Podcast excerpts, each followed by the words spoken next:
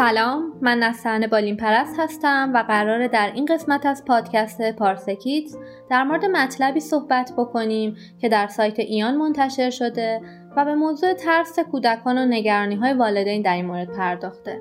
برای مطالعه کامل این مقاله هم می‌تونید به آدرسی که در قسمت توضیحات پادکست گذاشته میشه مراجعه بکنید. والدین در گذشته فکر می‌کردن که کودکان برای بزرگ شدن به کمی ترس نیاز دارن. اما با گذشت زمان به تدریج به این نتیجه رسیدن که ترس نه تنها ضروری نیست بلکه می‌تونه مضر باشه. بنابراین شروع کردن به محافظت کردن از کودکانشون در مقابل ترس. و امروز به مرحله رسیدیم که بعضی والدین برای مراقبت بیش از حد از کودکانشون مورد انتقاد قرار می‌گیرند. تحقیقات هم نشون داده که این والدین که در اصطلاح به اونها والدین هلیکوپتری گفته میشه با کنترل بیش از حد نیاز کودکانشون به استقلال و کسب مهارت رو نادیده می‌گیرن و همین مسئله هم باعث میشه کودکانشون موقع ورود به مدرسه برای مدیریت موقعیت های چالش برانگیز نسبت به بقیه توانایی کمتری داشته باشن. در واقع سوال اصلی اینه که کودکان چه مقداری از ترس و استراب رو می‌تونن تحمل کنن و ما سعی می‌کنیم به این سوال پاسخ بدیم. تا آخر این اپیزود همراه ما باشید.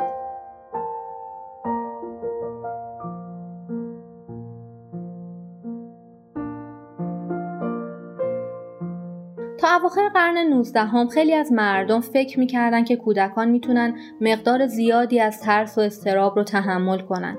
ارسطو هم گفته بود که آموزش یعنی یاد دادن شیوه درست ترسیدن. و این باور به طور کلی بین مردم وجود داشت که احساس ترس توی شکلگیری شخصیت کودک تاثیر مثبتی داره. در سال 1819 هم اعلام شد که ترس برای تعلیم و تربیت هم ضروریه و لازمه که کودکان از معلمان خودشون بترسن.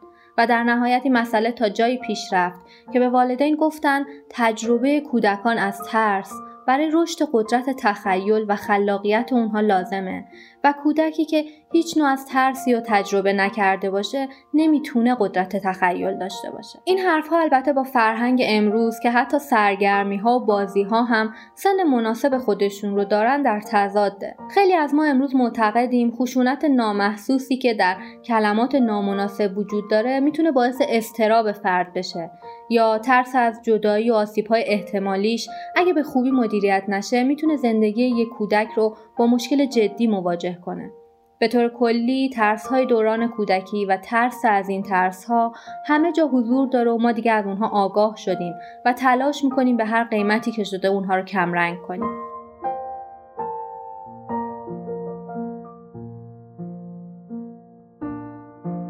اما این تغییر چطوری به وجود اومد و از کی شروع شد؟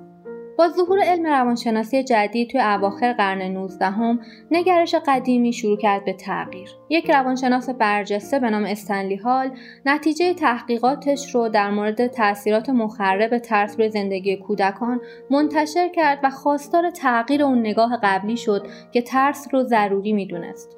استنلی هال گفت ترس نه تنها یک چیز عادی در زندگی نیست و تاثیر مثبتی هم نداره بلکه سلامت کودکان رو تهدید می‌کنه. و بعد روانشناسا، معلما و بیشتر کارشناسای تعلیم و تربیت هم نظراتش رو پذیرفتند. حتی در اون سالها یک نویسنده ناشناس ادعا کرد که ترس یک بیماریه که به وسیله بدرفتاری و آموزش نادرست ایجاد میشه. در ادامه این راه هم روانشناسانی مثل جان واتسون پدر مادرها رو مورد خطاب قرار دادن و به اونها توصیه کردند که والدین باید جلوگیری از ترس رو وظیفه اصلی خودشون بدونن و در واقع نقش پشتیبان و محافظ رو برای فرزندانشون بازی کنن. ولی اینکه ترس به عنوان یک مسئله پیچیده و خطرناک تعریف شد و مدام به والدین هشدار داده شد که اونها مسئول دفاع از کودکانشون هستند و باید از خطرات ترس آگاه باشند این یک نتیجه طبیعی داشت و اون این بود که کودکان خیلی شکننده و آسیب پذیر در نظر گرفته می شدن.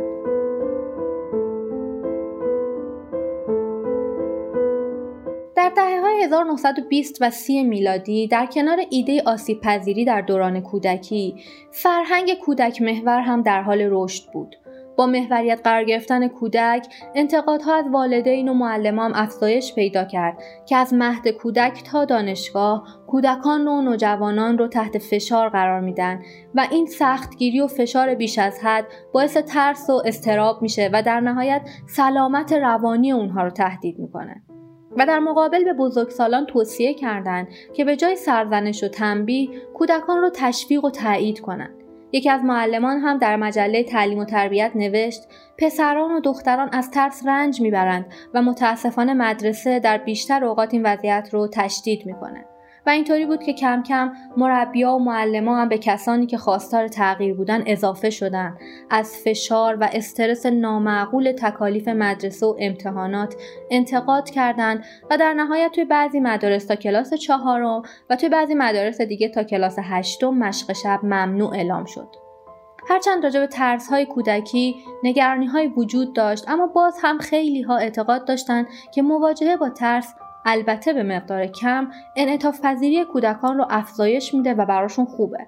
اما از طرف دیگه نگرش قدیمی داشت تغییر می‌کرد مسیر خودش رو پیدا کرده بود و دیگه پدر مادرهایی رو والدین خوب و مسئولیت پذیر می‌دونست که از تکنیک های روانشناسی برای کنترل ترس کودکانشون آگاه بودند در نهایت هم با اینکه بعضی ها همچنان معتقد بودند که مقداری از ترس لازمه با تحقیق هایی که انجام شد برای بررسی میزان مقاومت کودکان مسئله آسیب پذیری کودکان در بین مردم جا افتاد و استفاده از اصطلاح کودک آسیب پذیر هم رایج شد. اگر این اصطلاح و موارد استفادهش رو بررسی کنیم می‌بینیم که توی سال 1970 فقط 9 بار ازش استفاده شده. در حالی که در سال 1980 این تعداد به 141 عدد رسیده و حالا دیگه تعداد استفاده از این اصطلاح به بیشتر از 33 هزار مورد می‌رسه. مطالعه این مفهوم به ما نشون میده که تو بیشتر موارد کودک آسیب پذیر به عنوان یه ویژگی بدیهی کودکان در نظر گرفته میشه و اونها رو افرادی آسیب پذیر هم از نظر جسمی و هم از نظر ویژگی های روانی می‌دونه. یعنی این یه مشکل خاص نیست که فقط شامل بعضی کودکان بشه بلکه یه ویژگی ذاتی در نظر گرفته میشه و در مورد همه بچه ها صدق می‌کنه.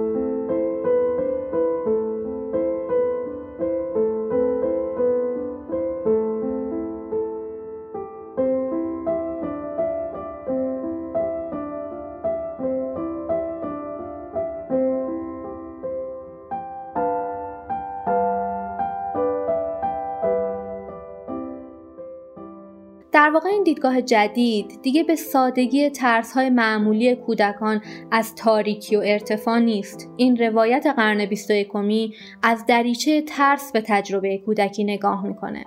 اون هم تجربه‌ای که بیشتر راجع به نگرانی های بزرگترها و پدر مادرهاست مثل ترس از شکست کودکان، ترس از اینکه اعتماد به نفس پایینی داشته باشن یا ترس از تاثیرات مخرب امتحانات بر سلامت روانی اونها. که شاید بشه گفت این ترس های خود کودکان نیست بلکه شبهی از ترسه که به واسطه ذهنیت بزرگسالان ایجاد شده و به تدریج رفته رفته داره بزرگ و بزرگتر میشه هویت مستقل پیدا می‌کنه و کودکی رو تحت تاثیر قرار میده.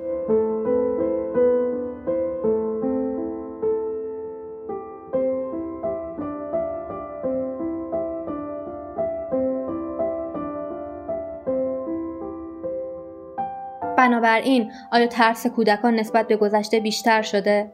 متاسفانه این سوالی نیست که با هر میزانی از دقت علمی پاسخی برای اون وجود داشته باشه. اما اون چیزی که واضحه اینه که ترس و آسیبهاش به یک مسئله برای انسان امروزی تبدیل شده و خیلی بیشتر از گذشته در موردش صحبت میشه. البته باید به این مسئله هم توجه داشته باشیم که بیشتر مواقع ترس کودکان و نگرانی ها و ترس های بزرگسالان در مورد کودکان با هم جابجا جا میشن و ما اونها رو با هم اشتباه می‌گیریم.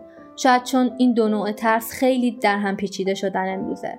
در هر حال با تمام این اتفاقات گفتمانی شکل گرفته که والدین رو شماتت می‌کنه که با ترس و نگرانی بیش از حدشون باعث ترسو شدن کودکان شدن. اون والدینی که برای سالها بهشون توصیه شده بود که از فرزندانشون در مقابل ترس محافظت کنن امروز متهم میشن به اینکه خودشون باعث ترس فرزندانشون هستن. اما شاید بشه اینطور هم گفت که منتقدان فرزند پروری هلیکوپتری از فشارهای شدید فرهنگی قافل هستند. اون فشارهایی که مادران و پدران رو مجبور کرده به پذیرش این مسئله و این مسئله رو براشون تبدیل به عادت کرده. عادت محافظت و مراقبت بیش از حد از کودکانشون. شاید اگر جامعه یاد بگیره که به والدین اعتماد کنه و دست از ترسوندن اونها برداره دنیای کودکی هم دنیای بهتری بشه.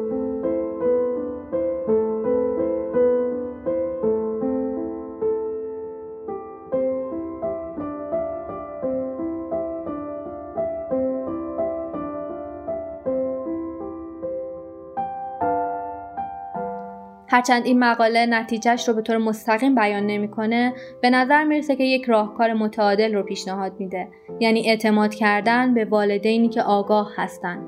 چون آگاهی والدین از مسئله ترس و تأثیرش روی کودک اهمیت زیادی داره. و در کنارش یک رویکرد متعادل که نه بیش از حد فرزند محوره و نه بیش از حد کنترلگر و هلیکوپتری می‌تونه خوب باشه.